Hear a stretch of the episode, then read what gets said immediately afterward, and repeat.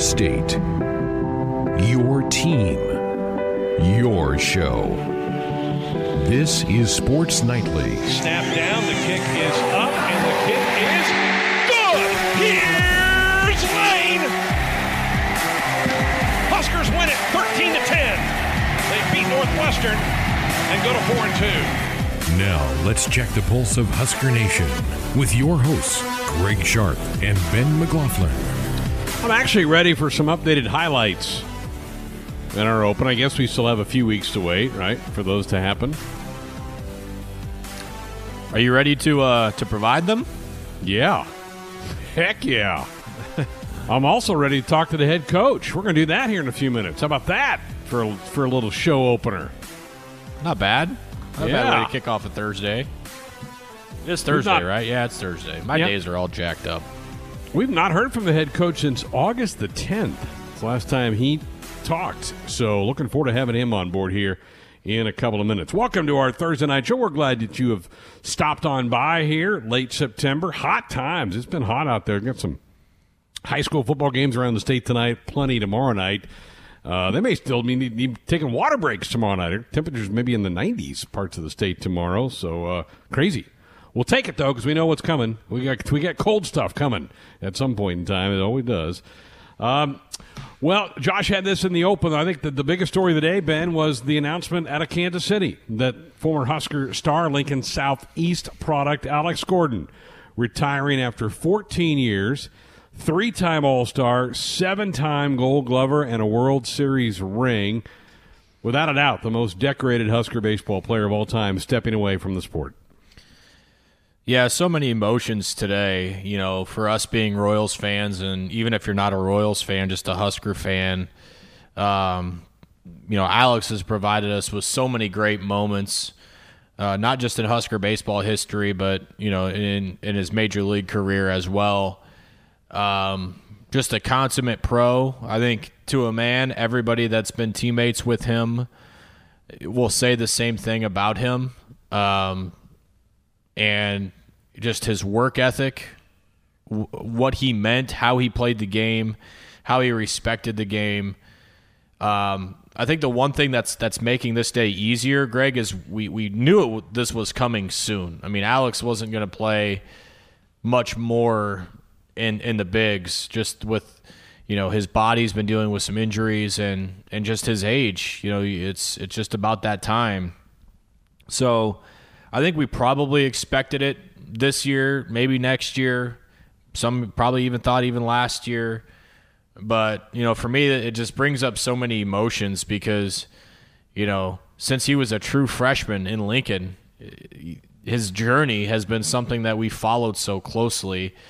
And it's it's sad. And it's sad for a lot of reasons. I think, you know, for a lot of the things that I've already said, you know that it, it- it's it's the end of an era, but it's also the end of an era because as a Royals fan, you think about those 2014, 2015 teams, and other than Salvador Perez, there's not much left that that made those teams up. Gordon was kind of the last big one um, that was a part of that little run that we had, you know, five five six years ago, and and that's those memories to me, you know, after thinking about it today, are becoming further and further in the rearview mirror. And it, it doesn't seem like that long ago that, you know, we were celebrating the Royals World Series championship in in 15, and uh, you know, being a part of of that. And now with Gordon signing off and you know, there's just not much left of those Royals teams that we got to watch for so long. So that's another avenue today that just kind of kind of hit me. You know, I, most people will remember Alex for all the outfield assists, for the home run against Familia in the bottom of the ninth of Game One of the 15 World Series. But but when I think of him, I think of a guy who kind of had to remake himself a little bit. High draft choice wasn't really going very well. He was struggling at the big league level. Um, so much so that the Royals sent him back to Omaha. He got demoted. He got sent back to AAA, and that will crush a lot of people. And they'll just shrug their shoulders and go, I guess I'm not good enough. I'm just a 3A player. I'm not good enough for the big leagues. and he went down and he remade himself into an outfielder, maybe maybe one of the best left fielders of all time in baseball with those seven Gold Gloves.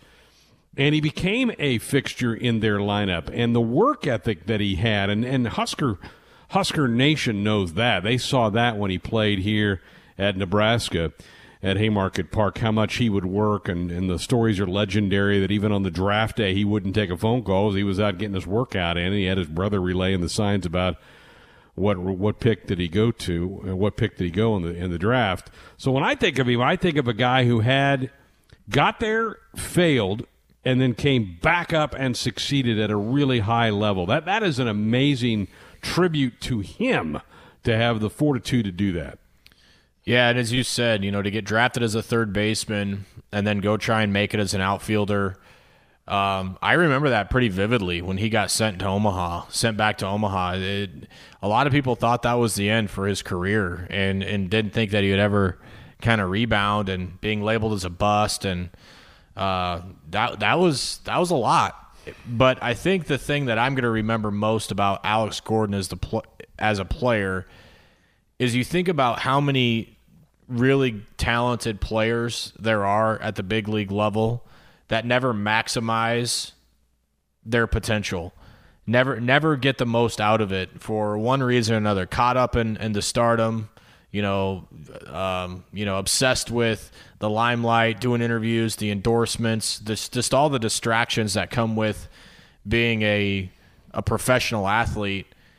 You know alex alex was never never the the five tool player that was going to be a surefire Hall of Famer that was going to be a surefire All Star.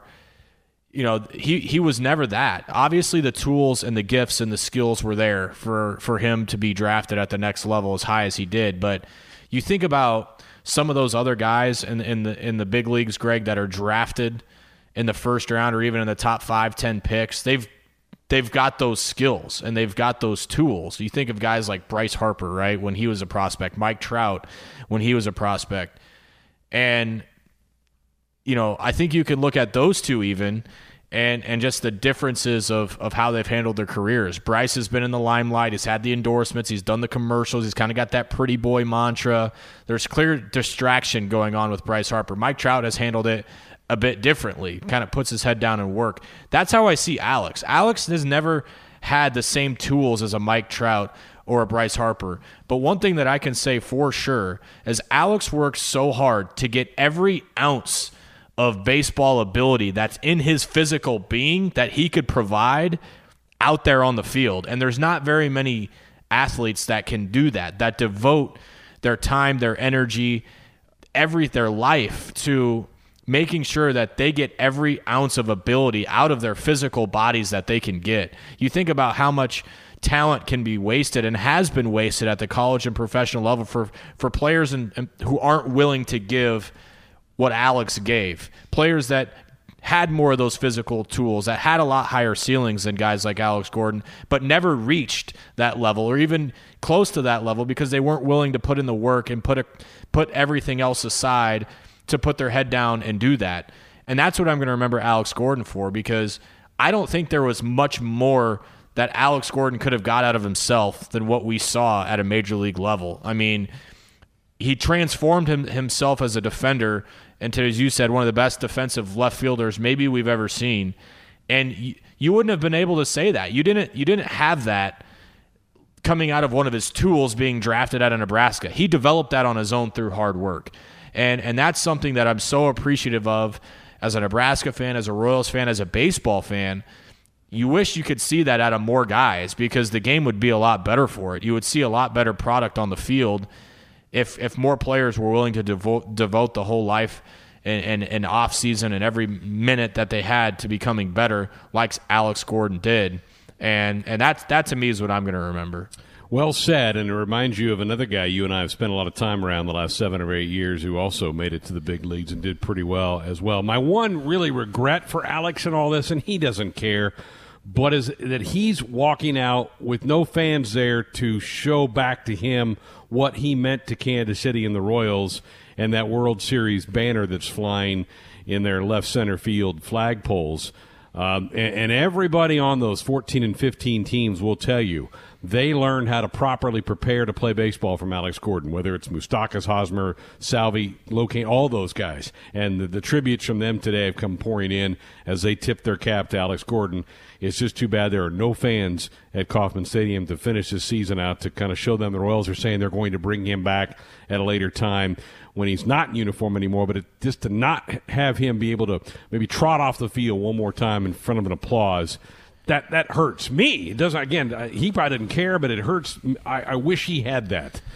Well, he and he, he he would tell us that he doesn't care, but we've seen some emotional departures from from franchise players in recent years that that I never really had an affinity towards, other than just like watching them play, and and becoming emotional just from watching what they meant to the game of baseball. Felix Hernandez, you know, watching mm-hmm. him come off and what he meant to Seattle, and Derek Jeter and watching, you know, what what he meant.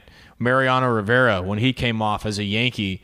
You know, Alex Gordon is in the same breath as these players and what they what he meant to the franchise that he was a part of for so many years. In this case, Kansas City, and you know, it was emotional watching him talk with the media today at, at you know at his press conference but I think to me it it would have been tough. It would have been so hard watching him come off the field one last time at the K, and you know to uh, to, to the fans and, and, and their appreciation. To me, I think it. We've seen so many uh, of these in recent years that the players can't help but become emotional. And Alex was emotional today, but I do feel like he was robbed of that as a player, mm-hmm. which which just it sucks because you know how appreciative all those fans are of Gordo and everything he did for Royals baseball. And to not have that one final run in from left field into that first base dugout with everybody on their feet and, you know, what probably would have been close to a sold out crowd just to see him play one more time is is really, really tragic. There will be a statue of Alex Gordon. Mark my word, somewhere around Kauffman Stadium down the road, they will erect a statue of Alex Gordon after his 14 year career in Kansas City. Well, he's retiring from professional sports. Purdue got one back today. The other big news of the day is Rondale Moore, their outstanding wide receiver, their All American from two years ago, who was injured last year, who opted out in August when the Big Ten was saying they weren't going to play. He announced today he's coming back. And boy, what a big get for the Boilermakers here a month out to go along with, with Bell, the outstanding wide receiver from a year ago that kind of picked up the slack when he got hurt. Uh, the, it's it's clear cut with him where it really wasn't with Rashod Bateman and still hasn't been cleared up with Bateman in Minnesota, as Rondale Ben had not signed with an agent. How big a get is this for Purdue to get Moore back on the field? I mean, it's huge. He's their best player, and it's I'm a little surprised on this one to be honest with you. I it and it was clear from year one. It was clear from hearing him talk at media days before year two, and it's clear now how all all in he is with Purdue University. And there aren't very many players that have come through with that skill level that have that dedication to a school that really hasn't done a whole lot in terms of national prominence. So I think you can't help but give a lot of credit to Jeff Brohm and his vision and what he was selling to Rondale Moore because he believes this in this guy wholeheartedly. You know that when, when Jeff Brohm was rumored to take that job at Louisville, you know there was already rumors of Rondale following him to to to Louisville, Kentucky, to play for the Cardinals. None of that ended up happening, but I do feel like there is that relationship there that I, I mean I don't know what it is. I'm not around Purdue football every day, but Rondale Moore is all in on Boilermaker football, and I understand how some Ohio State guys may want to end up sitting out, and Micah Parsons from Penn State may end up sitting out. I, I get that, I, I also feel like those guys are probably more likely to come back because their teams are so good, because the likelihood that they have of winning a national championship. Purdue is so far away from that type of. That's not a selling point, I guess, is my point. You, you can't sell Rondale Moore on coming back at a chance to win a national championship because it's not realistic. But you can. That's an easy selling point for those Ohio State kids that ended, ended up coming back because of the likelihood and the percentage that they have to win a national championship. But college football is better for it. Is Nebraska's matchup with Purdue tougher because of it?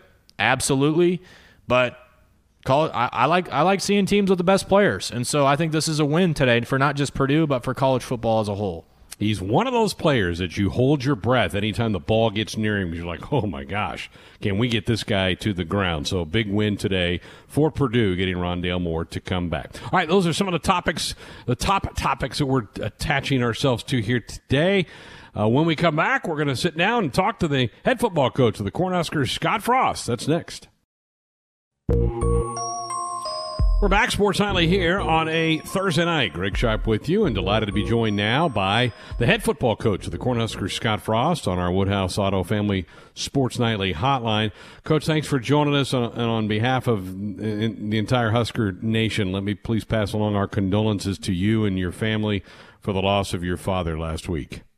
I appreciate that. Uh, we're going to miss him. I couldn't ask for a, a better father. Yeah, going through this, Greg, I can't imagine going through something like this without any faith, because just just the faith and the the promise of uh, salvation through belief in in Jesus and His sacrifice uh, gives you hope, and I can't imagine going through this without the hope. You you you've gone through a lot. You were dealing with that on the personal side, and then the the question marks about Big Ten football. What what was your reaction when you finally heard the news that indeed you were going to have a season here this fall? It was a tough day for me. The day uh, they announced was the day Dad died. Um, so it, you know, it was an interesting day. Um, we're just excited to be playing. Um, I, I think we made a bad mistake deciding what we decided when we did as a league, and um, it looked for a long time like they weren't going to revisit that at all. And um, I'm I'm just glad that we're going to get a chance to let our kids play football this year. How influential do you think Nebraska was in, in helping the, the change of course? Oh, I think I think it was probably helpful. Some of the things that that we said and did, and maybe some things that our players said and did, and we weren't the only ones. Um, I think there's a lot of people out there at, at some other schools too fighting to play, and at the very least, I think that kept the conversation going, and maybe some some pressure on some people to to revisit that decision. And um, I'm glad we landed in a place where our kids get to play football. What's what's been the reaction of the team? They're just excited to play. Um, you know, we've been lifting and running and doing individual drills and everything for so long. Um, our guys are just anxious to get out there, and uh, we kept telling them we thought there was a chance and we should know something and we should know something. And, and there was a lot of times I didn't know what to tell the guys because I didn't know. Um, so there's a lot of uncertainty, a lot of frustration. But through it all, our guys worked really hard and, and have kept trying to get better. And uh, we're anxious to get the pads on. Sounds like we maybe are going to have a chance to get the pads on on the 30th, uh, so next Wednesday, and I hope that happens. Uh, we haven't had shoulder pads on since November of last year, so we're anxious to to take that step and, and get the guys in pads and get them blocking and tackling again. And uh, just looking forward to, to competing. How would you characterize the physical shape your team is currently in? You know, it's been so interesting, Greg. I, I, we're in good shape. I think our guys know their schemes well. It, it's going to be a matter of getting in football shape and getting the guys used to contact again. Uh, but through this whole process, you know, half the time we were doing everything we could, but it wasn't as much as we wanted to be doing. There's some other times, and I'm not sure anyone in the league knew what we were supposed to be doing. Um, you know, we we were stuck in a period of just running and lifting longer than we should have. We were stuck in a, a period of being able to do everything but 11 on 11 longer than we should have.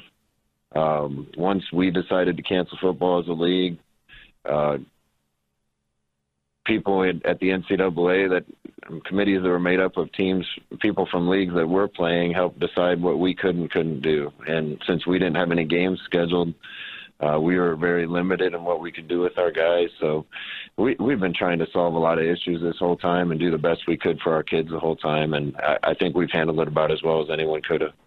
Busy again with head football coach Scott Frost here on Sports Nightly and the Husker Sports Network. You mentioned the date, the 30th, for pads.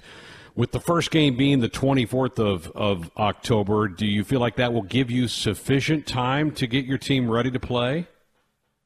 Yeah, we're going to have to approach practice a little different than we would have. You know, you would have liked to had a little time to kind of work yourself into contact a little more and a little more and, and build it up.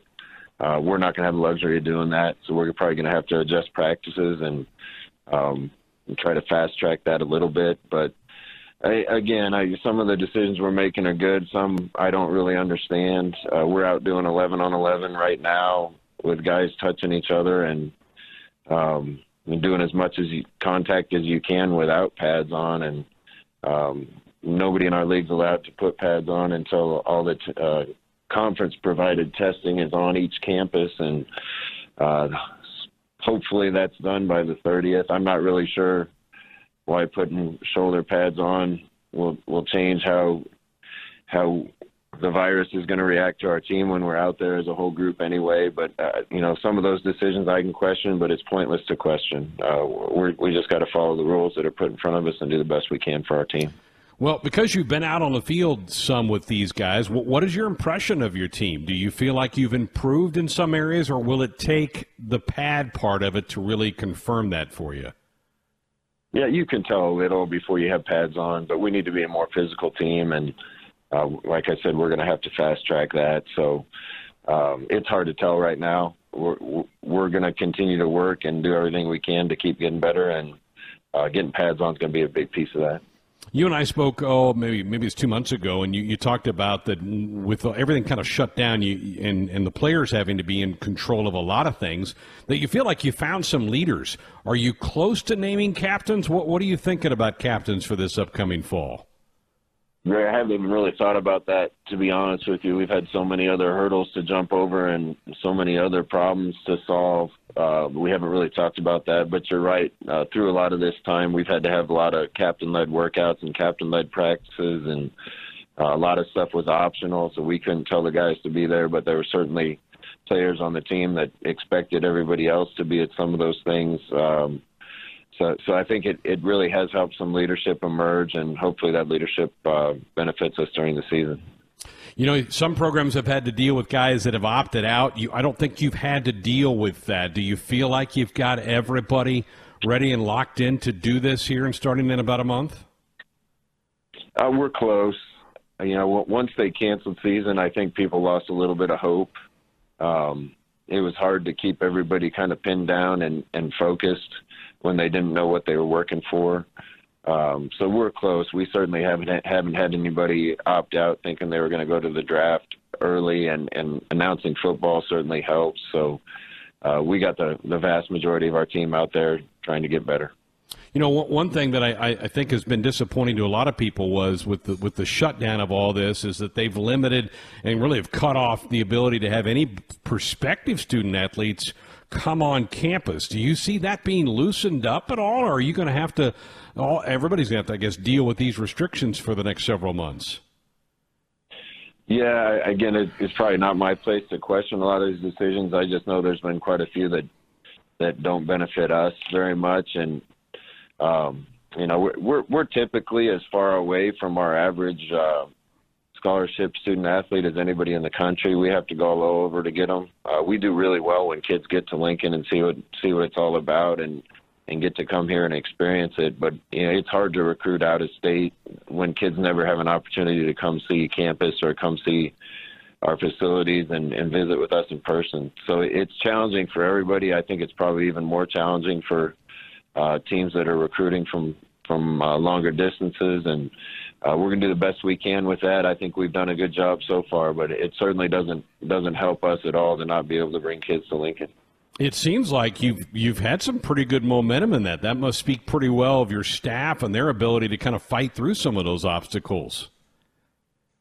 Yeah, you know, everybody's been trying to solve those problems too. Uh, we've had to do more more calls with kids, more uh, FaceTime calls, more Zooms, uh, trying to show kids all our facilities virtually, and um, and that's taken a lot of, of time and effort too. But our, our staff's going to work hard at that, and you know we've been hopeful the whole time that we've been able to get uh, kids to campus at some point, and it, it doesn't look like that's going to happen. So we're going to have to piece this thing together uh, in different ways. Scott, we had Bill Moos on a couple nights ago, and, and one of the casualties a few months back with all the budget cuts was the closing of the training table. He did say that's going to be open back up for football. Uh, that's pretty big, isn't it? I mean, you've got to be able to make sure these guys are being filled up properly. Yeah, you got to put the right fuel in an engine, and uh, it was certainly a probably a wise cost-cutting measure uh, when we were facing the prospects of having no revenue as an athletic department.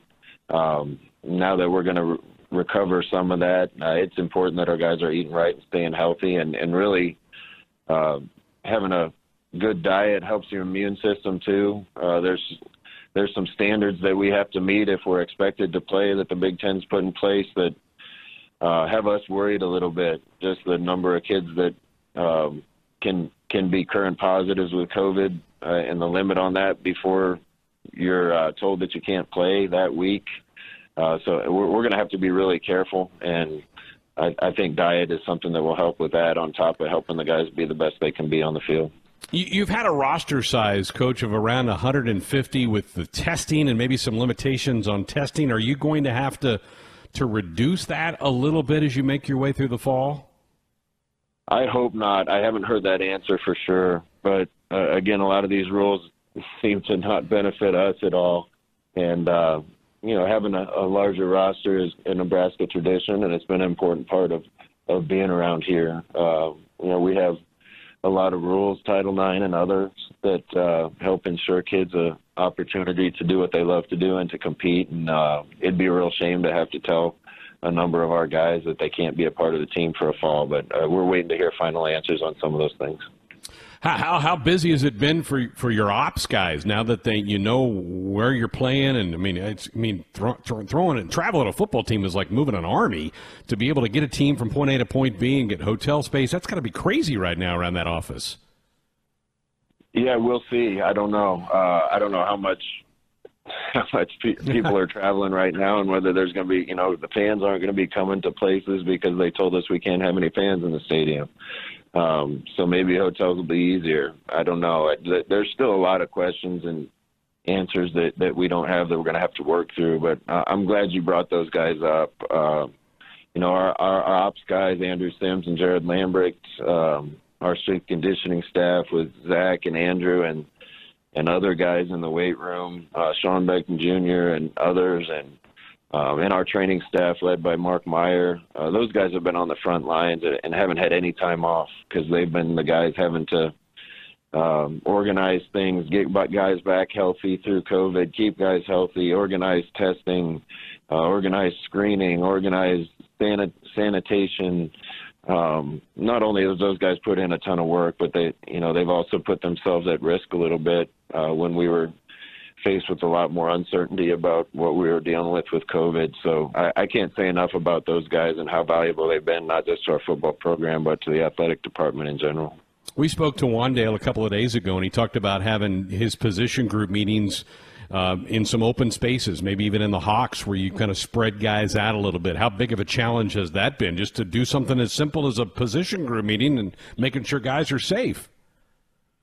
Yeah, it's position meetings. It's uh, all the effort we've gone through to feed our guys and try to keep them safe. Uh, even team meetings have been tough. Um, yeah, we can't we can't get everybody in a room and have a team meeting and talk about the culture of our team or schedules. Uh, so we've had to had to rely on kind of passing communication down chain of command and and trying to get people to understand what's going on. But uh, you know, there's just been a lot of challenges, and we're not the only ones facing them. Um, we've done the best we can, and um, and the, and the biggest thing's been keep our kids healthy and safe the whole time. And, and to be honest with you, we're kind of at a point where the the kids aren't afraid of the virus. They're they're afraid of getting the virus and having to sit out. And I, I think that's probably where most college students are, or at least college athletes are right now. Um, probably the biggest motivation for our guys to to make sure they're making smart decisions off the field is to make sure they have an opportunity to compete as crazy and uncertain as everything has been, is it does it feel right and normal at times when you're at least out on the field with your team? It's starting to. Uh, even until this week when we're out on the field after having been out so many times and we're out on the field again, but still don't know who our opponent's going to be. Uh, sometimes it felt like we were just spinning our wheels in the mud. Uh, but it's starting to get back to normal. Um, we have we have a light at the end of the tunnel. We have a, a goal to prepare for. Uh, we have competition on the horizon, and it's starting to feel more normal. You watching any football, or has it just been too painful up until now to even flip it on and watch a game? It's hard for me to watch. It was hard for me to watch college football when I knew uh, we weren't playing. Um, and certainly watching some of the guys that I've coached here and other places in the NFL, and uh, that that was a little easy for easier for me to do. But uh, now that now that we have a, a game on the schedule, we're, we're focused on uh, what we're doing. Very good. Well, Coach, we appreciate the time. Uh, I know it's going to be a hectic month getting ready for the game on the 24th, but uh, let's hope everybody stays safe and, and keeps healthy, and let's keep trucking along. You bet. That's all we can do is keep uh, keep fighting to be the best we can be, and, and our kids are excited about that right now. Right now, let's go to Chicago. He's originally from New York, but now calls the second city his home. He prefers seeing a yellow card over an icing call. His choice in pizza is still up for debate, but his knowledge of sports spans from boxing to yachting. Here's the worldly Teddy Greenstein of the Chicago Tribune. We need to add to that open that he also swings his golf club like Bryson DeChambeau. How big is hitter is that? I mean, what a great week he had, wasn't it, Teddy? He was impressive. The guy is an absolute freak show, and to miss that many fairways and still win the U.S. Open is unreal. But he plays it the way he wants to play, and that was what was cool about him and Matthew Wolff. They do it how they want to do it. I'm sure people have told them over the years, "Oh, you're not going to win that way." um, especially Matthew Wolff with that crazy swing. But they believe in themselves, and Bryson put on a show out there. It, can he hold up? Can, can his body hold up like that? I mean, he's still a young guy, so for a few years. But that was the same thing they worried about with Tiger when he was coming up. Can his can his body hold up? And it was, I think, a legitimate concern with Tiger. Obviously, he got to 15 majors, but uh, going to have trouble getting to more because age and his body and all that. But I mean, Bryson lives the game. The crazy thing is, Greg, you probably saw, he said he is determined to get even longer. He wants to hmm. see if he can stretch it and become a guy who hits it 380 off the tee instead of 350. and I tell you what, man, everybody who's questioned him right now is saying we were wrong because if you can win the U.S. Open convincingly in that style, then man, he's the boss. He's done it. He's proven it. It was impressive. You only got to break par on a really difficult track in, in, in Winged yeah. Foot. All right, the big story today was Rondale Moore opting back in. That's huge for Purdue, isn't it, to get that guy back on the field?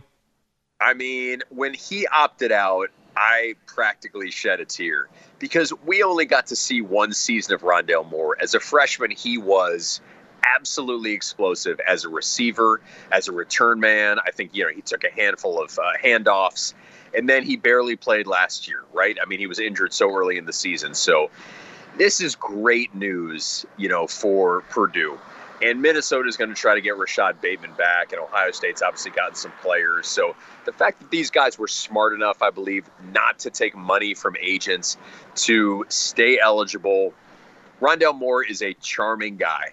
He's a guy who has all the ability in the world. And, you know, if you were sitting with him, he's a humble guy, very smart. Um, so bad for the Big Ten West, bad for Nebraska, bad for Northwestern, bad for every school, great for Purdue. Northwestern didn't get that kind of news today. Their big tackle Slater, he's saying he's staying. He's not coming back. He's just going to get ready for the draft. Was Fitz? You think yeah. Fitz was working him? What was going on with that? I had to give my boy Pete Thamel a hard time about that. That he tweeted that out. I said, "Come on, man! I tweeted this a week ago. I told you. I, I told you Rashawn Slater was not coming back." Uh, when I when I texted Fitz about this a couple weeks ago, he he just quoted Hawk Harrelson. He, he replied to my text. He said Hawk Harrelson. I said, "You can put it on the board." Yes. He goes, "No, he gone." so he gone. Rashawn Slater has signed with an agent. Um, that's it. He's not coming back. Northwestern doesn't have its great left tackle, but they have a lot of good players.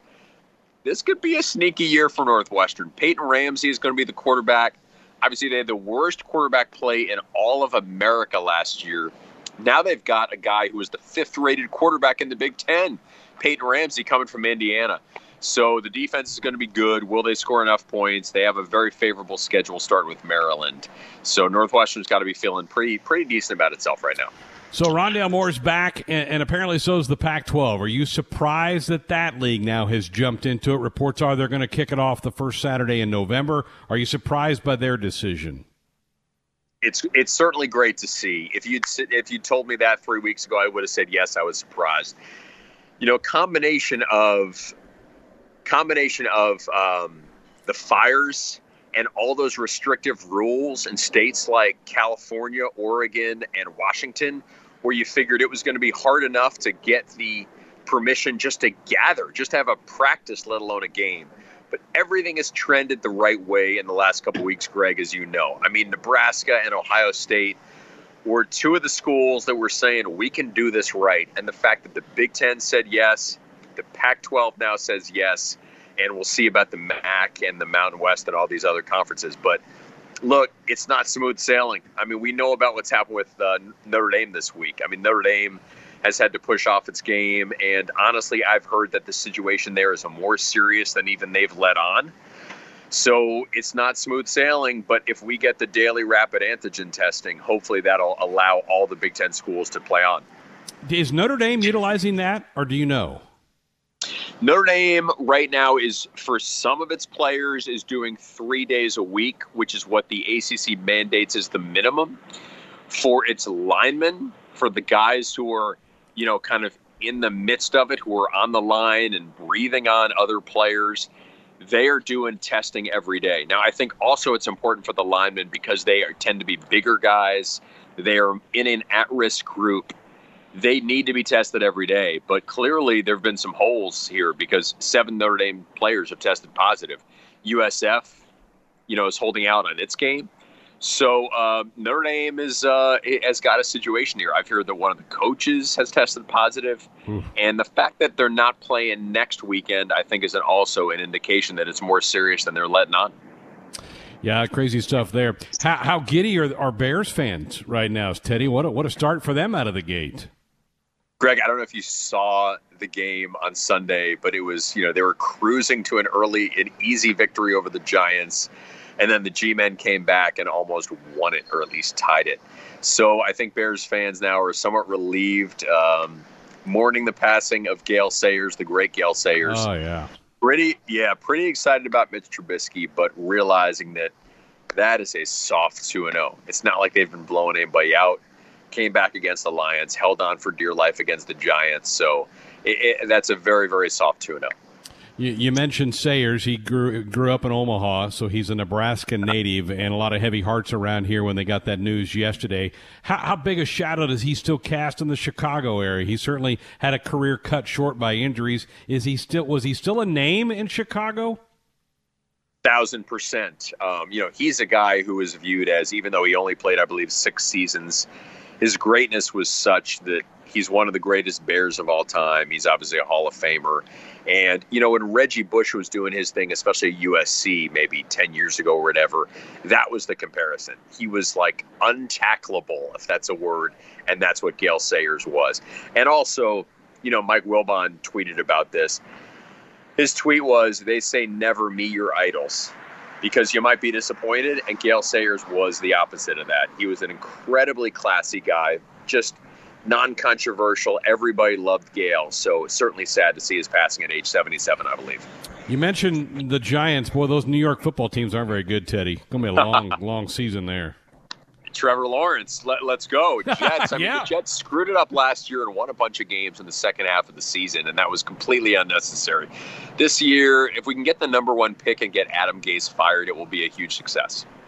Very good. All right, what are you working on? You got anything cooking? A couple stories here and there. You know, I did a fun one today, Greg, about um, Ferris Bueller's Day Off. I talked to Darren Rovell uh, because there was one day that a Cubs game appeared, as, you know, in the in the movie when he's at the Greasy Spoon and there's a Claudell Washington pop up. That's in June, but the filming took place in September. So it was kind of a fun story about Ferris Bueller kind of had two days off. So talking about that, wrote a little bit about Notre Dame, and then really just gearing up for this Notre this uh, Big Ten start. Can't wait for Big Ten football to be in view. It'll be before long. In the meanwhile, we got some SEC football to chew on. So hopefully, uh, Alabama, Missouri will put on a little show Saturday for us. No doubt. Enjoy the re- enjoy the weekend. We'll talk next week. Thank you, Greg. Have a great one, buddy. We'll see you. We're moving on now to Beyond the Headlines. It's one small step for man, one giant leap for mankind.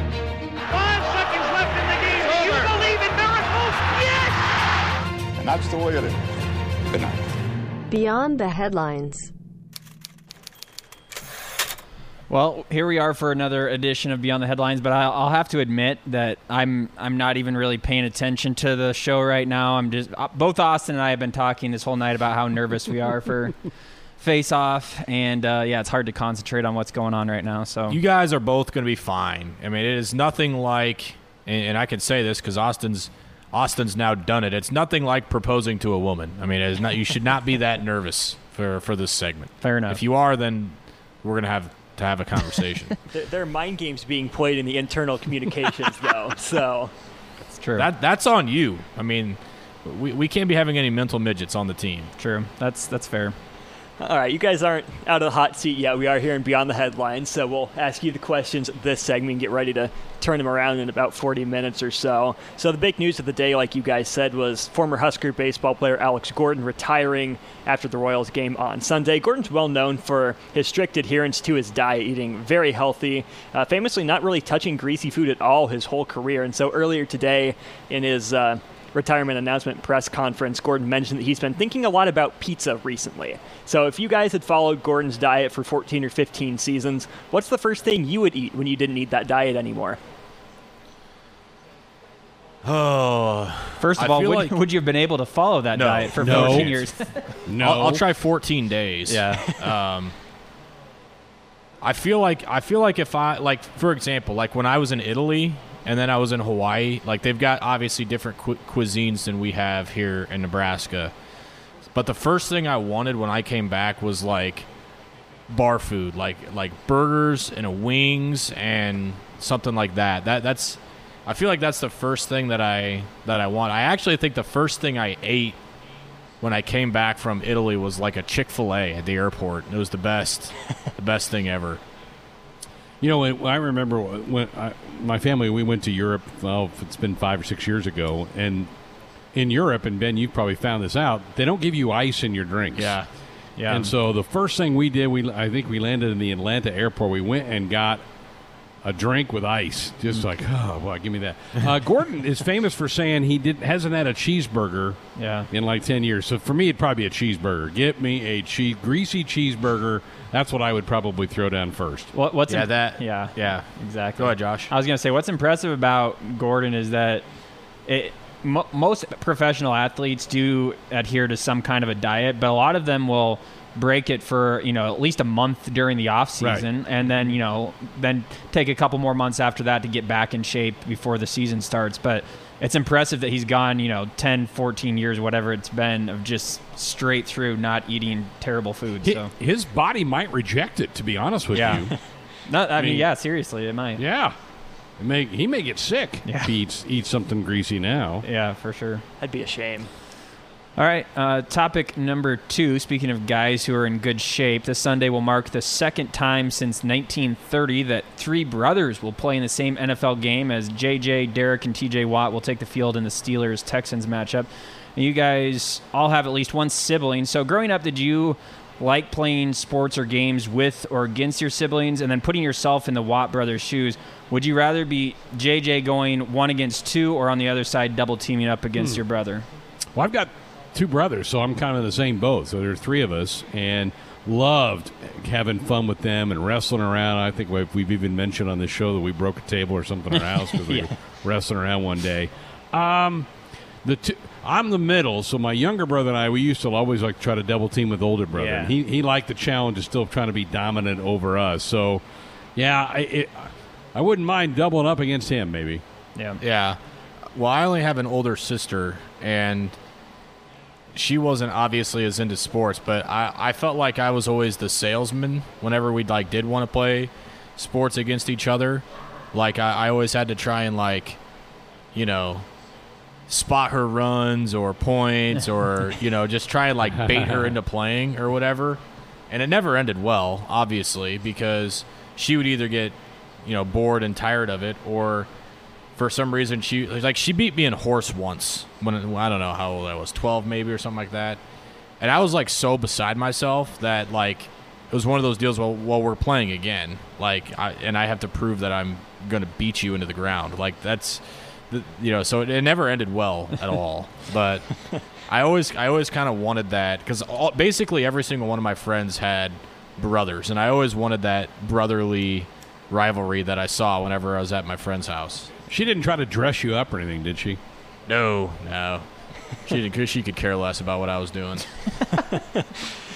I'm in the same same boat as Greg. I have two brothers as well, but I'm the oldest, and so I was also kind of in the Ben role, the salesman, to fight to get them outside a little bit. We'd always get pissed off at each other. You know, I'd want to win. I'd take on the double team. I'd enjoy it. But there is something about being on the same team, playing against your friends, and teaming up to beat people. That was always a, a source Yeah. of great pride for the three of us. Austin, you're not a big dude by any stretch of the imagination. Are you, like size wise, were you always the biggest, even though you were the oldest? I, I managed to stave off my the, the middle one. It, it got close back in 2011 or so. I was 13. He would have been 10 at that point. He got close. He almost caught me. Uh, I held off till late high school, early college. So, and I'm, I'm I'm not the biggest. I know I'm the shortest of my brothers right now, but I can still dunk. I can still outlift him. I got that on him. There you go. I, I have one brother, and he's six and a half years younger than me. So it took a while before we were able to do really anything together. So once he got to be, you know, 9, 10, 11 years old, he, he finally started to get big enough where he could keep up with me. And we, I, I- enjoyed competing against him in things, but it was also fun when he got to be that age where I could do stuff with him and like be on the same team as him too, because he was uh, a lot better athlete than I was and w- could keep up with me and all my friends, even though he was six years younger than me. So I, I kind of enjoyed both sides of that. All right, we'll stick in the NFL for topic number three. So today is the eight-year anniversary of the Fail Mary game between the Seattle Seahawks and the Green Bay Packers. That game happened while NFL officials went on strike. There were replacement refs used for that game. So do you guys think officials in sports have gotten better over the last eight years, stayed about the same, or gone backwards? I feel like it stayed about the same. I mean, NFL. Josh and I watched that game together. Yep. Um, I remember. I remember that so clearly. What what that was like having those replacement refs and watching that Monday night game. That was just.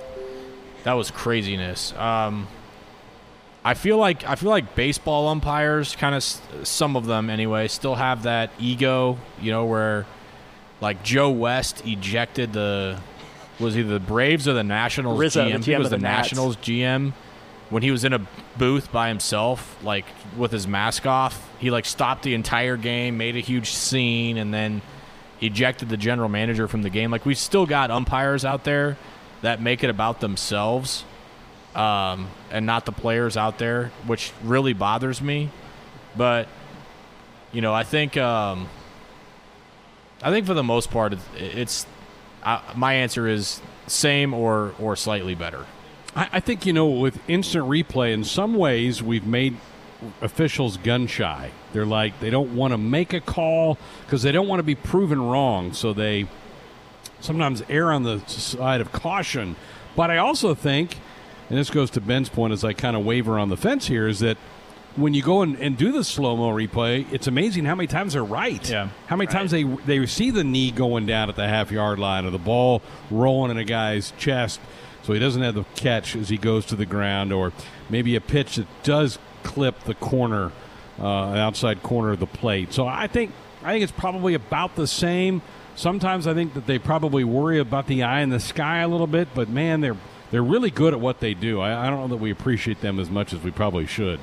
Yeah, that was kind of kind of going to be my point too. Is that they? I, I feel like being able to see instant replay, they and maybe to some extent it holds them accountable a little bit more. Mhm. They can't just make a random call and be Right. you know whatever. It's fine. Nobody's gonna you know. So there's some of that, but it also is they probably have been doing a good job for a lot of years and uh, maybe are even a little bit better. But But We I I, have as a- a- I appreciate not having to watch Joey Crawford on an NBA floor ever again. That like that that that type of officiating just drives me nuts. Fair enough. Part of me, part of me wishes they would take instant replay away because it's the human element of it. But I also understand that it's probably made the right things happen Well, a lot. And I was going to say there have been uh, uh, a few games that just stick in my mind of teams that I'm a fan of, where before instant replay was a thing, my team, you know, got got the raw end of the deal because there wasn't Yeah. replay, and Right. if it had been turned over, it would have completely changed the game, like playoff games. So I, Yep. I think that you know, uh, for the most part, I would say replay is is a good thing. Um, we're going to stick with NFL anniversaries for our next topic. Today marks 20 years ago that 49ers wide receiver Terrell Owens attempted to plant the football on the star at midfield against the Cowboys. And if you'll remember, Dallas defensive back George Teague sprinted after Owens and tackled him as he attempted to put the f- football down on the star after a touchdown. And a brawl ensued. Owens uh, didn't even care about the brawl. He just stood on the star with his arms outstretched. So what are some of the most iconic touchdown celebrations in the NFL that you can remember over the past several years? Oh man, so Well, that's many. definitely one of them. Randy, was it Randy Moss with the sharpie, or was that T.O. two? No, that was that was, that was To. And Joe Uh, Horn with the cell phone. Joe Yep. Horn with the cell phone. Randy Moss with the moon of Lambeau Field. Ocho Cinco had a ton of them. You know where he Didn't like Joe- used the used the pylon as a putter Yeah. and was putting Remember- the football. Remember Joe Bucks calling that moon job? Oh he goes, yeah, That's he was disgusting. so mad. He was so so beside himself. How about the kid at Ole Miss last year? Yeah, yeah, the dog. Yeah, the uh, T.O. with the pom poms and the cheerleaders. And the popcorn. Um, Yep. Yeah, the popcorn. trying to think. I mean, Ocho Cinco had a ton there for a while. It's funny because I feel like for a while it was you know Terrell Owens and you know Ocho Cinco and those guys for you know for a ten year stretch there they kind of had you know they're the ones that were doing all the celebrations and a lot of people just you know did the spike and all that but now everybody has to come up with these great celebrations and a lot of times it involves the entire team and they're elaborate. I don't feel like it's quite as good. I, at least they're not as memorable to me nowadays. Yeah, because I mean everybody's doing it. I I also I can't remember who did it, but there was one where it was a receiver and he scored a touchdown like streaking up the middle of the field, like right up the seam. Scored a touchdown like without hesitation, just like I don't know if it was impromptu or or planned or what, but he ran straight to the goalpost and jumped on it and slid down it like a fire pole. Like it was almost like that was the objective. Like you know how sometimes you know players got to run over to the camera and then do it. Like there was just literally no hesitation, and so it looks so funny. yeah Greg wouldn't have finished his touchdown call yet, and that guy would have been slid down the slid down the pole. I wonder if George George Teague feels like the Rick Monday of the NFL, saving a, a hallowed symbol from being desecrated. Well, he had done that was the second time he had done it. Like he had did it he'd done it once earlier in the game and nothing happened. And then he went to try it again, and that's when they're like, "Oh hell no, this is not about to happen a second time." It's good. Oh man. Heavy NFL here again for topic number five. So after Sunday's absolutely dominating win over the Minnesota Vikings by my beloved Indianapolis Colts, linebacker Darius Leonard tossed his gloves to a young fan in the stands. But what he didn't realize at the time is that his wedding ring was stuck in his gloves. Oh, came oh off no. with the glove. Uh, stayed in the glove. So the fan was surprised to see the ring and put out a message on Twitter trying to get in contact with Leonard. And Leonard did take to Twitter and say that his wife was understanding of the situation. She wasn't freaked out about any potential impropriety or anything. She was understanding. So, what's the closest you guys have come to losing your wedding rings, and how should I go about preventing that? Okay. Um, this th- this is kind of weird, but my wife and I, since my wife's a nurse and I'm home all the time, I haven't worn my wedding ring like since being in quarantine. Like, I don't know why. Like, it's just, you know, I'm just at home. I'm not out. Like, you know, it, it's a it's a good day if I don't put on basketball shorts. Like, so that's that's kind of where I'm at. I haven't. So that being said, I haven't really come close to losing mine yet. I've only been married for almost two years. But there was one time where I was playing with my niece, and I was, I'm no, I, you know, this will surprise everybody. I, I am the roughhousing uncle with all the nieces and nephews, and girl, boy, I don't, I don't care. I mean, we're, we're getting after it when we're playing, and I was playing with my niece, and she, she was like jumping up and down on this bed, and I, and she would jump up and down, and I'd smack her ankles out out from underneath of her, so she'd land on her rear end, and she just thought it was the funniest thing. Well, I did that once, and when I went to smack her ankles out from under her, my wedding ring flew off, and it like shot all the way across the room and banged off the wall, like. So that was probably the closest that I've come to lose. I mean, granted, I knew the area that it was in, so Right. it wasn't like a Nate Rohr chair scenario. Oh boy, I was going to bring that up that chair scenario. Um, I, I remember the, maybe the closest that I had was I, I didn't have gloves on and I needed to scrape my windows. And you know when it's cold, your Yeah. fingers compact, and so I am scraping along, and that baby just went fling and off. And I, Oh, boy. you know, I'm digging around in snow, but I, I found it. I knew kind of what spot it landed in, so I was able to find it. Yeah. Where were were you at home or were you like in a parking lot? No. I, I I think I was right down there by the office. Oh, wow. okay. Man. I was gonna say, Austin. That's probably my ad- advice for not losing it is make sure you wear it at different times and make sure that it's sized right. And if it's not sized right, then go back and get it resized. Yeah, if in doubt, my, my advice would be if in doubt, if you're if you're stuck between an eight or a nine or whatever, get the eight. See, because my- I, I was between sizes and went up, and I wish I, I wish I got it smaller because mine comes off way too easy. My, my issue that I'm finding, my dad said he had the same issue, is that my knuckle is bigger than the base of my finger, so I need a bigger size to get it over. Over the then it's knuckle. kind of Yeah. kind of dangly once it gets over, Yeah. not stuck on there. So You just got to fatten your fingers a little bit. I. I've been working on find a way to jamming it that. repeatedly to try to see if I can work some magic. Hasn't worked so well yet. There you go. All right. Well, we finally get away from a, a football topic, um, and this is kind of a sobering story from the New England Journal of Medicine, an article that came out earlier this week, which detailed the death of a man last year, and the cause of his death was determined to be too much licorice. Apparently, the man had consumed a bag and a half of licorice for two weeks straight before he collapsed from heart issues. And licorice contains something called, and I'm not even going to say it, something acid which depletes potassium and can cause heart irregularities. So, if you guys, this is kind of a dark topic, but if you had to die from eating one kind of candy, what would it be? Hmm. Got to be candy corn, right? Oh my! Don't even. don't even. I knew that would get you fired up. Um. Oh, it's got to be something chocolatey. Yeah. I'm not like a big candy. I know Ben's not a candy guy. This isn't a No. question for him. It'd be more a question Jims, for, Ben? for me. I Slim love- Jims, yeah. If that, that doesn't count as a candy, but I, I yeah, I, end, end me now for for a box of Slim Jims. I, I enjoy good Snickers every Yeah. now and then, particularly when I get cranky. So yeah, Snickers. You're not you, and you're hungry. yeah. Exactly. Good stuff. Uh, see, I, I, I don't know if I enjoy candy i- immensely, not nearly as much as I did as a kid, but I am. I have been snacking on a, a bag of Twizzlers right now, but I'm just gonna swear them off for the next month and a half or two after Reading after that hearing story. this topic. Yeah. Yeah. Josh, aren't you a big? You're a big uh, uh, licorice guy. You like licorice? I don't you? like licorice. I don't think I eat a bag and a half for two weeks. The, the the article did say that it doesn't take very much for it to start causing irregularities in your heart. So like it's actually kind of a Wow. serious serious thing. I mean, it doesn't affect everybody the same way. And like this guy was also under a lot of stress too, but. He, he just had like super low potassium in, in his body, which Crazy. is what ended up. So up. if you're a licorice eater out there, Just be careful. When you're done, have a banana. have a banana, yeah, balance your licorice with bananas. This is why people listen to Sports Nightly. Right. They get these kind of tips for life. Exactly. This is information you can't get anywhere else. Yes. That's right.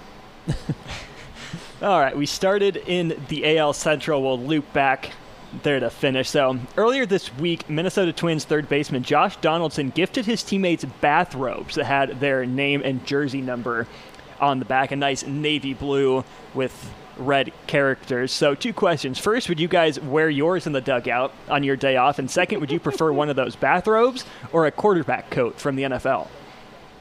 Oh, bathrobe, hundred percent. And yeah, I would wear mine in the dugout just like Nelson Cruz did. Oh yeah. And if I didn't have one, I'd take mine from Toby, just like in the office. I love it. I'll go. I'll be different. Give me the quarterback coat. Yeah. Give me It- that thing. Speaking of clothing and dugouts, you guys see the, the I think it was the Rays were smoking cigars and they all, all they had their shirts off in the dugout after they they clinched the division last night. I think it was last night. They were all sitting sitting in there and smoking gu- cigars because they can't have alcohol, which is Right. normally they have the champagne celebrations. Yeah. and they can't do that. So The Joe COVID Burrow that special. away. yeah, Yeah. exactly. Good stuff. Is there anything in there worth uh, a Twitter poll? What about it has instant replay helped sports or hurt? Yeah, that's a good wor- one. Worthy of a Twitter poll. Perfect. Yep. I'll get All that right. up. Thursday night. Been looking forward to this hour all week long. We get to turn things around on the face off. We're going to have that later on in the hour. The conversation with the Cooks. We'll hear what's up with head volleyball coach John who is also having a uh, press conference tomorrow. We'll play some of the clips of that tomorrow night here on the program. Ben, Benny, you ready? You fired up? You good? Oh yeah, let's go, baby. I, I would say payback time, but jo- like I said before, Josh and Austin are mild. Like they they just do their job, and, and that's it. You know, there's not a lot of snarky, backhanded comments. Brett's more passive aggressive. Tim's just bare knuckle. Well, we can we can arrange that. We can get those two in the hot seat. I I just want to see Tim in there. I just want to see him flounder. That's really all I want to see. So I'm not gonna get I'm not gonna get satisfied if they don't get an answer right. I'm not gonna I'm not gonna love that. I'm not gonna like Yeah. that. But if Tim were to, to be on here, we would be just be burying him. Yeah. All right, let's do it. It's time for Face Off. Let's go. Mano a mano. You me, right here. Right now. Now, here are your hosts, Greg Sharp and Ben McLaughlin. I like the sound of that. Ho ho! We sound good as hosts. Yeah, we really do. Yeah, yeah. So Josh and Austin, you guys ready? You Oh. fired up? I I guess. Here, here's the thing. Austin said last week, he was like, you know what? I'm just going to spend this entire next week practicing. Like, I'm going to be doing a bunch of trivia and research. I didn't take that approach. I've just been trying to get my mental game right. So I've just been playing this sounder over and over and over again and, and imagining myself getting the questions right. Well, you So- know who, who's in control of the Sounders oh, tonight. no. I, I, I hacked into the computer, boys. All Let my- me ask you this before we get started. Uh, Compare this, the feeling of this, with SNBL and with our fantasy football draft. Is this like is is is the attention and the nervousness and the nerves and the excitement as high or higher for this than those other two? Well, for me, I compare it more to my first time on Top 11 Tuesday. Honestly, have kind of this that same same sort of feeling. You know, I'm not going to promise to be Ken Jennings or James Holzhauer or anything, but I also don't want to be Tweedledee or Tweedledum. So that's, Yeah. this is my goal. I was gonna say my my nerves are probably as high or higher than SNBL. Um, the the NFL fantasy draft that was that was nothing. We do that all the time. So Yeah, this true. is this is I, I'm nervous about this because this could go any any which way. And the whole All st- right. all the whole state and the whole world are listening right now, yeah, so yeah, no pressure. Yeah, yeah, they are. All right, to reacquaint everybody, I'll ask a question and then to buzz in, Josh and Austin will say their name. The first one gets the first crack to answer correctly. If they get it, they can then play the category or pass it to the other one. Three strikes, and then the other person has a chance to steal it. So there's the rules to the game. All right, here we go. First question. Now that the Big Ten schedule is out, which four schools have the Huskers faced the most during their history on the gridiron? Josh, Josh, uh, Minnesota.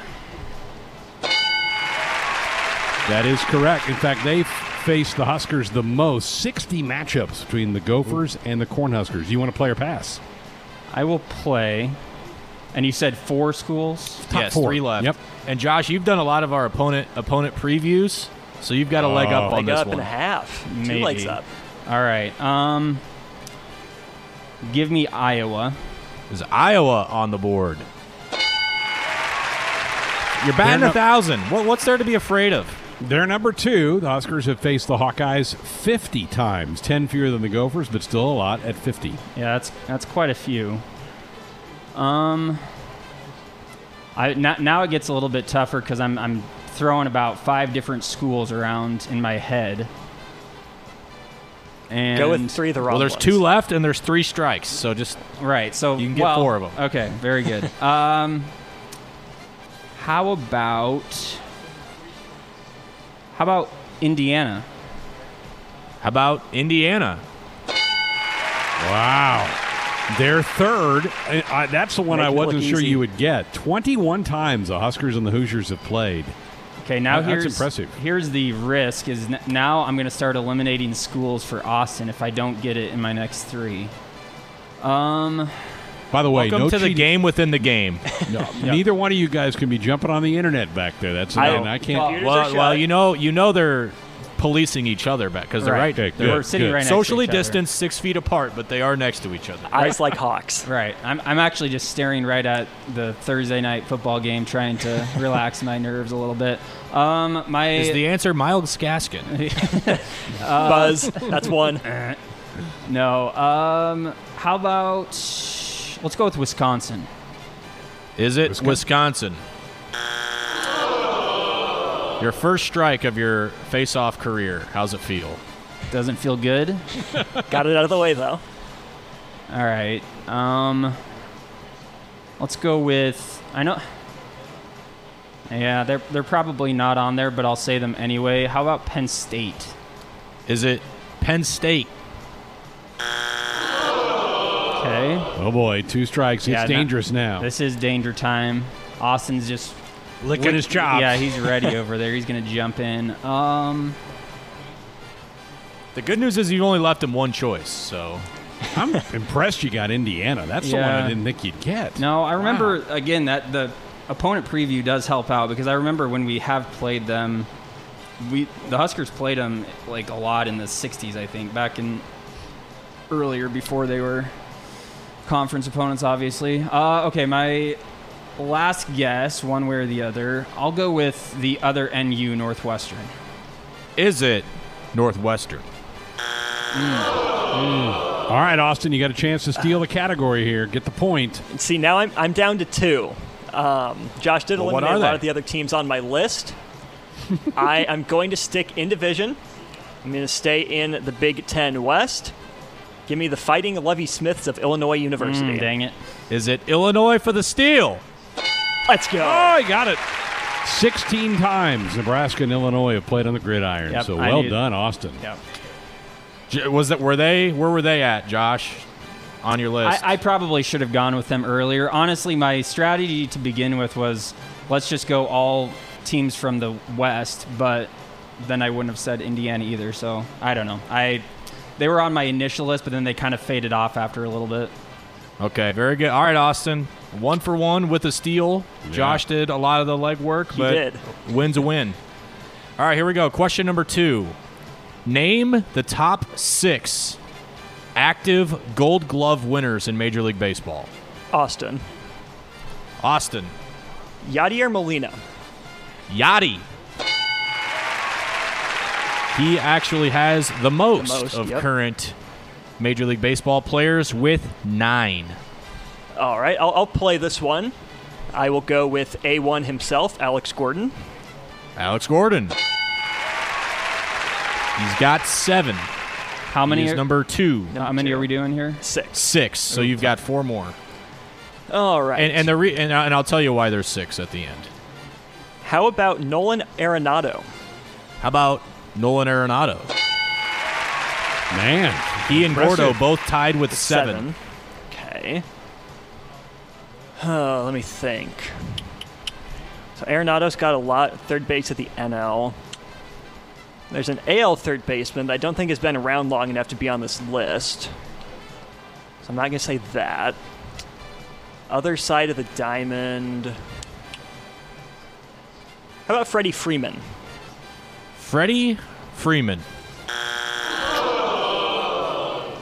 No, sir. One NB strike. Free. No. Okay. So I'm halfway home. Let's see.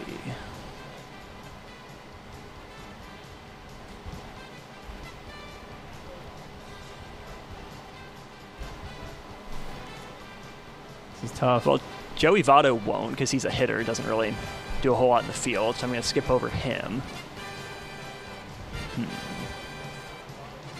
Freddie has one gold glove, by the way. I was thinking he had gotten at least one, but apparently it's just one. He does have at least one. That he does. Man, um, Andrelton Simmons. Andrelton Simmons. Give me Simba. I thought that was going to be on there. Great Good guess. player. Good He's player. got. Uh, should I tell him how much? I'll tell you. He's, He's got just four. short. Just short. Oh goodness. Okay. Man, Yeah, I know. My, is- I'll, I'll just tell you now. There, five or more. five or or more. Yeah. Because there is a significant number with four. There were only six with at least five. Six, six active players with at least five. Okay. Well, I'm leaving the board open for a lot of potential steals if Josh has anyone in mind. So I got to get another one or two if I'm not going to run the two table. strikes. I do have Yeah. two two uh, written down so far. So Care to share? no. That's the way to do it, Josh. Is while Yeah. the other guy's guessing, you're sitting there Thinking. coming up You're with your thinking. own. I know, Yep. but if I can't come up with anything, then it's yeah, it might not be right. That helped Austin in the I know. first question. That's what It Austin. Austin. I feel like I'm gonna be more, way more comfortable being the aggressor and going for it. But Austin is obviously good at stealing, so maybe that's not the. Oh, man. Let's see.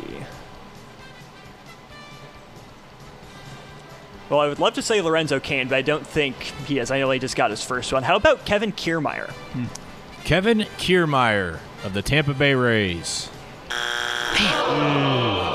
Good Chance guess. for a steal. And Great three to get. Shoot. Just not. All right, quite. Josh. All right. Payback now. Payback Well- time. Kevin Kiermaier was one of the names that I had written down. Oh, really? Okay, I'm looking him up real quick just to just to make sure it's not a user error. He is a three-time Gold Glover, Okay. and he's Only won three. three since 2015. So they've Been come a roll. real- yeah, they've been a lot lately. I know. Good I'm- guess though. Yeah, I. This is really bugging me because I feel like there are so many guys I'm forgetting, and it's gonna. Yeah, ir- right. It's, gonna irritate what this hot me. seat does to your Head. Yeah, it's gonna really irritate me when you tell me the three guys because I don't.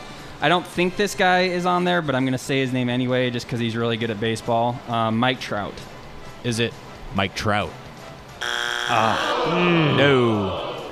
How about that? Let me give him a hint before we, we you reveal him. Three guys on this list have been a Kansas City Royal. Oh wow. And you got Gordon. Hosmer is Hosmer on there? Nope.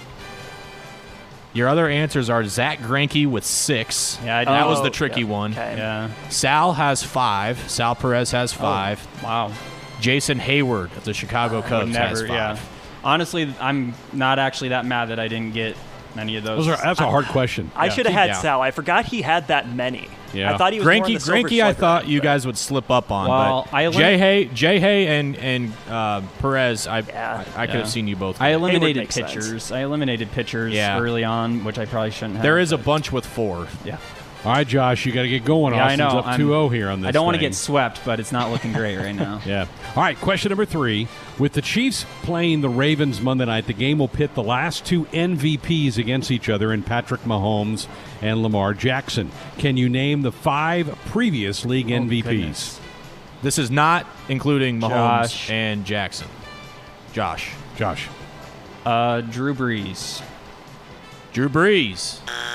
Hmm. Austin, you can come in and grab the category here. I can. I just have to get my NFL knowledge on point. NFL MVP. It's gone to a lot of quarterbacks. It's a quarterbacks league, especially with the Heisman in college football. We're talking NFL MVP. I hate saying his name, but how about Tom Brady? Tom Terrific. he won it in 2017, so he was the one before Mahomes. So you got to go Tom Wanna- Brady now backwards. and you so have 17, to play. 16, 15, 14, and 13. yes. Correct. And Yep. you have to play Correct. since you were the second one to go. Okay, um, Peyton Manning had a heck of a year with the Broncos. I'll, I'll take my guy Peyton. Is it Peyton? 2013. 2013. Yep. Then, not long after that was Cam Newton. How about Cam Newton? 2015. Okay. Man. Ripping them off here is good. So far, this is where I start to run into a wall a little bit. I'm going to get the reputation of giving you all the easy ones. well, Ben's the softball pitcher for, Yeah, uh, buy, for sell. buy sell, so you can, you can take that mantle for face off if you want. Okay, JJ Watt's been good, but not league MVP good. Same with Aaron Donald. I'm crossing those guys off. Hmm. No strikes. Yeah, Three of three of the five and no strikes. Drew Brees is a quarterback off the list. Let's see.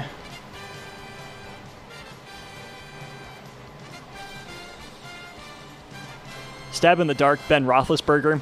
Buzz me, it's wrong. Big but- Ben. No, sir. thankfully. Not not Strike against him one. not having one. Okay, two more. Mike Gesicki touchdown. Good for Ben's fantasy team. Let's get it. There you go.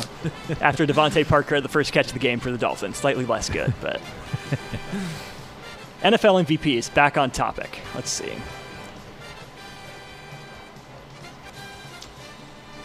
Well, I ruled him out, but I have this gut feeling that n- no, it wouldn't have been. Nope, not going to go back to it. Uh, changed my mind. Thought better of it. Uh, Matt Ryan. Matt Ryan. Show me Matty Ice. Yep. 2016. 2016. All right, so I have 17, 16, 15, and 13, correct? Correct. Yeah. Okay. Austin, You've this is impressive. I know you're. Yeah, it is. You've gotten Brady, Ryan, Newton, and Peyton. Yeah, Big Ben's your only strike. right. So 2014. Josh is ready. Honestly, I'm not. I've wrote down three of the four that he said, and I'm struggling. I'm, I'm kind of on the same page as Austin, struggling to come up with other names. I, I don't think he's elite, but how about Joe Flacco? How about Joe Flacco, the Hall of Famer? Oh, one strike left. With one guess, yeah. Yeah. Okay.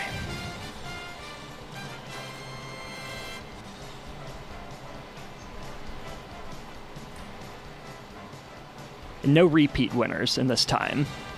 No. So They are all they name. are all different names. Yes. Yes. Oh, uh, Aaron Rodgers.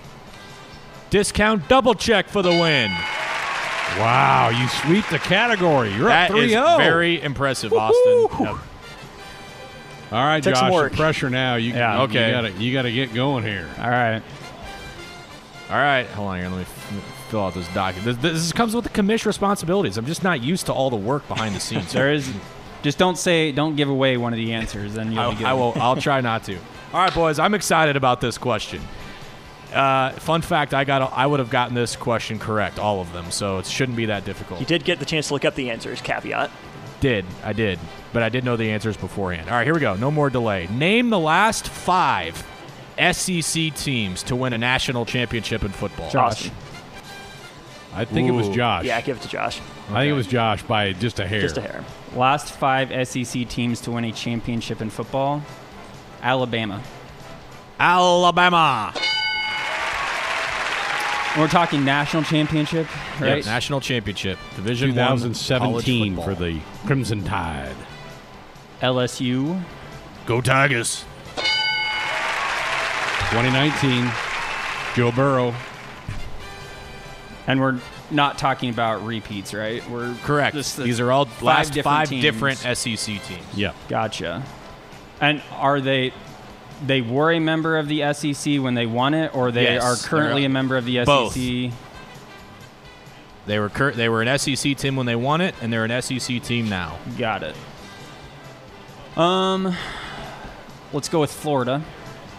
Gator Bait, Tim Tebow. 2008. Urban Meyer. Aaron Hernandez. Yep. Percy Harvin, Yep. the Pouncey Um, twins. Yeah, now we're gonna stretch back a little bit. Maybe, or maybe not. Um, how about Georgia? Georgia. They almost did. 1980 for Georgia. We're not going back quite that far. Right. Okay. Um, One strike. You've got two to go. yep. Auburn. Did Auburn win the football game? Cam Newton. They did. They beat 2010. the Florida State Seminoles. 2010. One to close it. Get on the board. Yeah. Um. Hmm. For some reason, I'm struggling to think of who it would be. Write them out. I know. That's why I, sh- I should have been doing that. I don't. I don't feel like I can write them when I'm when I'm actually playing. Here's I a still tip. It was not Mizzou. Sorry, Right. Pat Forde. Good tip. I had already You- eliminated them. You've gotten LSU, Alabama, Auburn, and Florida, and your one strike was Georgia. Right. So I've said five teams. Mm-hmm.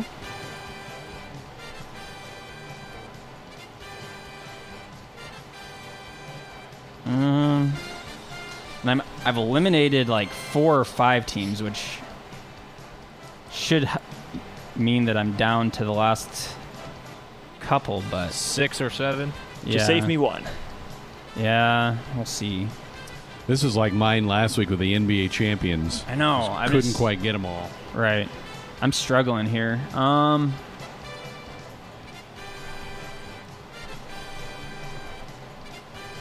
I know this isn't right, but let's go with um, Ole Miss. Ole Miss. is not the running ribs.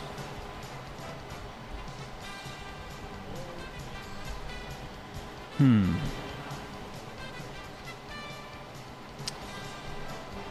What about? No, it wouldn't be them either. I feel like I've eliminated all the teams in my head, and then there's probably one team that it is that's left that I'm not thinking of. Oh man. Again, I don't think this is who it is, but because I don't want to sit here for too long, let's go with uh, South Carolina. Is it the Gamecocks? Oh boy, Austin a chance to sweep. steal and win. I answered this once before. Give me my boy Peyton and the Vols. Old Rocky Top. 1998 Yep. for the win. Man. Austin, impressive. Yeah. Josh, Josh did- I think you got as many questions right as. Austin. I just didn't. Yeah, Yeah. I just couldn't close out a category, and that Did you have Rocky Top on the list? No, there are ones that for whatever reason I just eliminated right away. I didn't even think of them, so that was on me. That's just like last week with me and the Nuggets. I just couldn't. I couldn't remember them. Yep, exactly. It's, It's tough. hard. It is Yeah. tough. Okay, what? do you- Yeah, was it was it harder or easier than you thought it was going to be?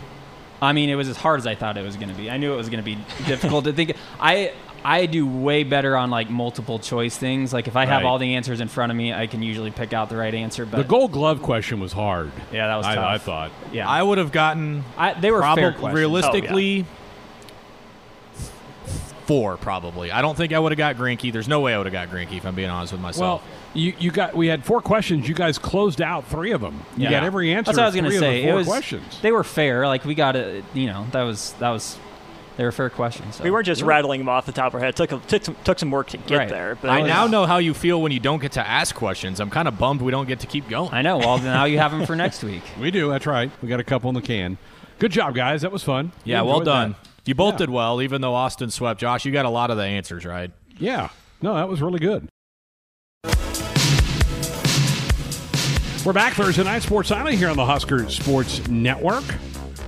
Glad you've dialed us up here tonight. Time for us now to listen in on the next, a little bit of the next edition of the conversation with the Cooks. Lauren Cook interviewing her dad, head volleyball coach John Cook. Husker Nation wants to know what the heck you're writing down in your notebook during matches.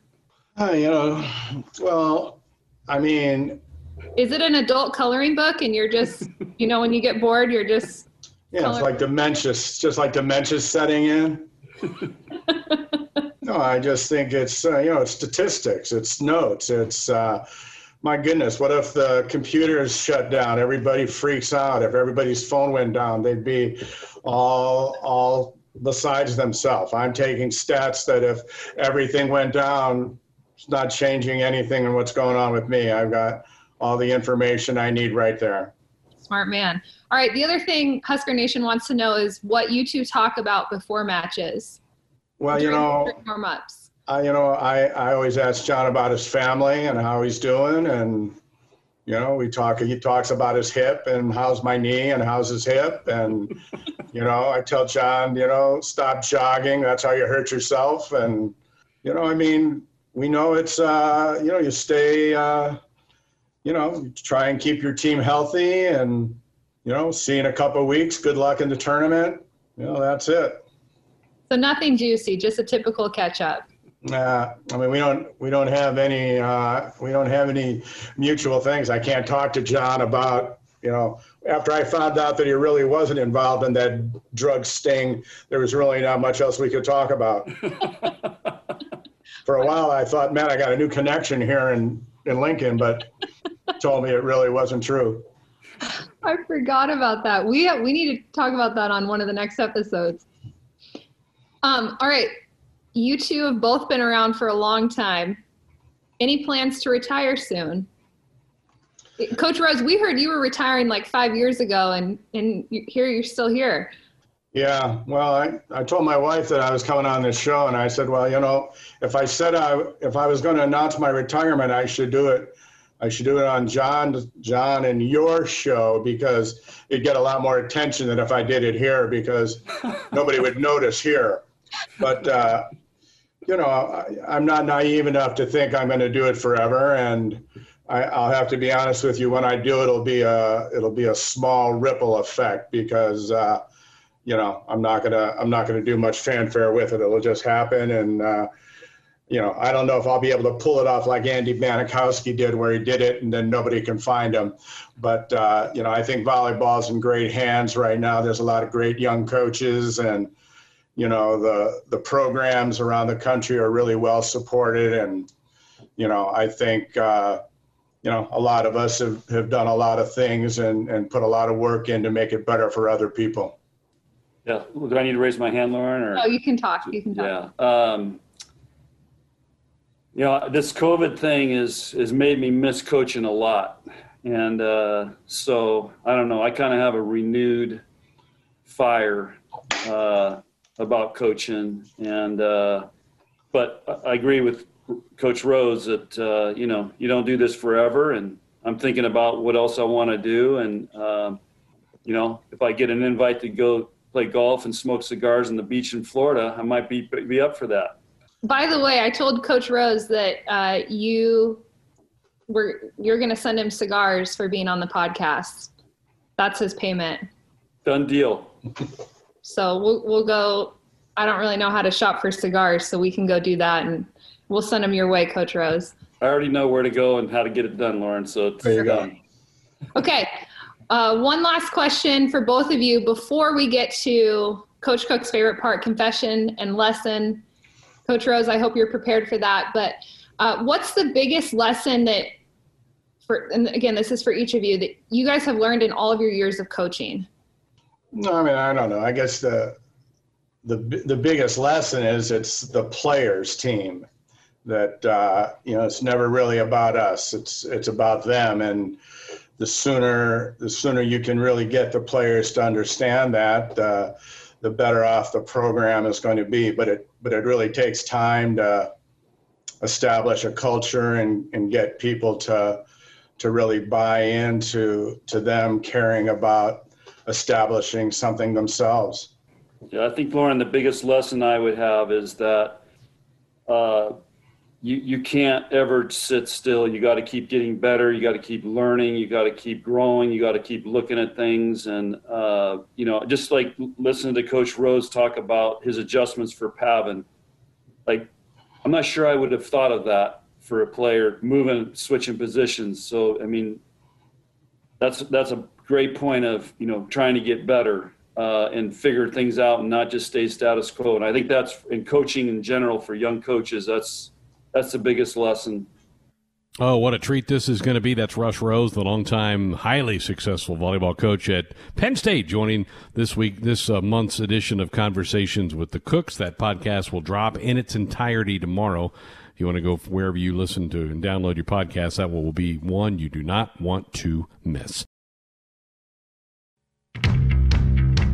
Nothing good on TV anymore? Struggling to find something to watch? There's no crying in baseball! Well, we've got you covered. I'm gonna make him an offer he can't refuse. All right, Mr. DeMille, I'm ready for my close-up. It's time now for Sports Nightly Flix Pix. And action!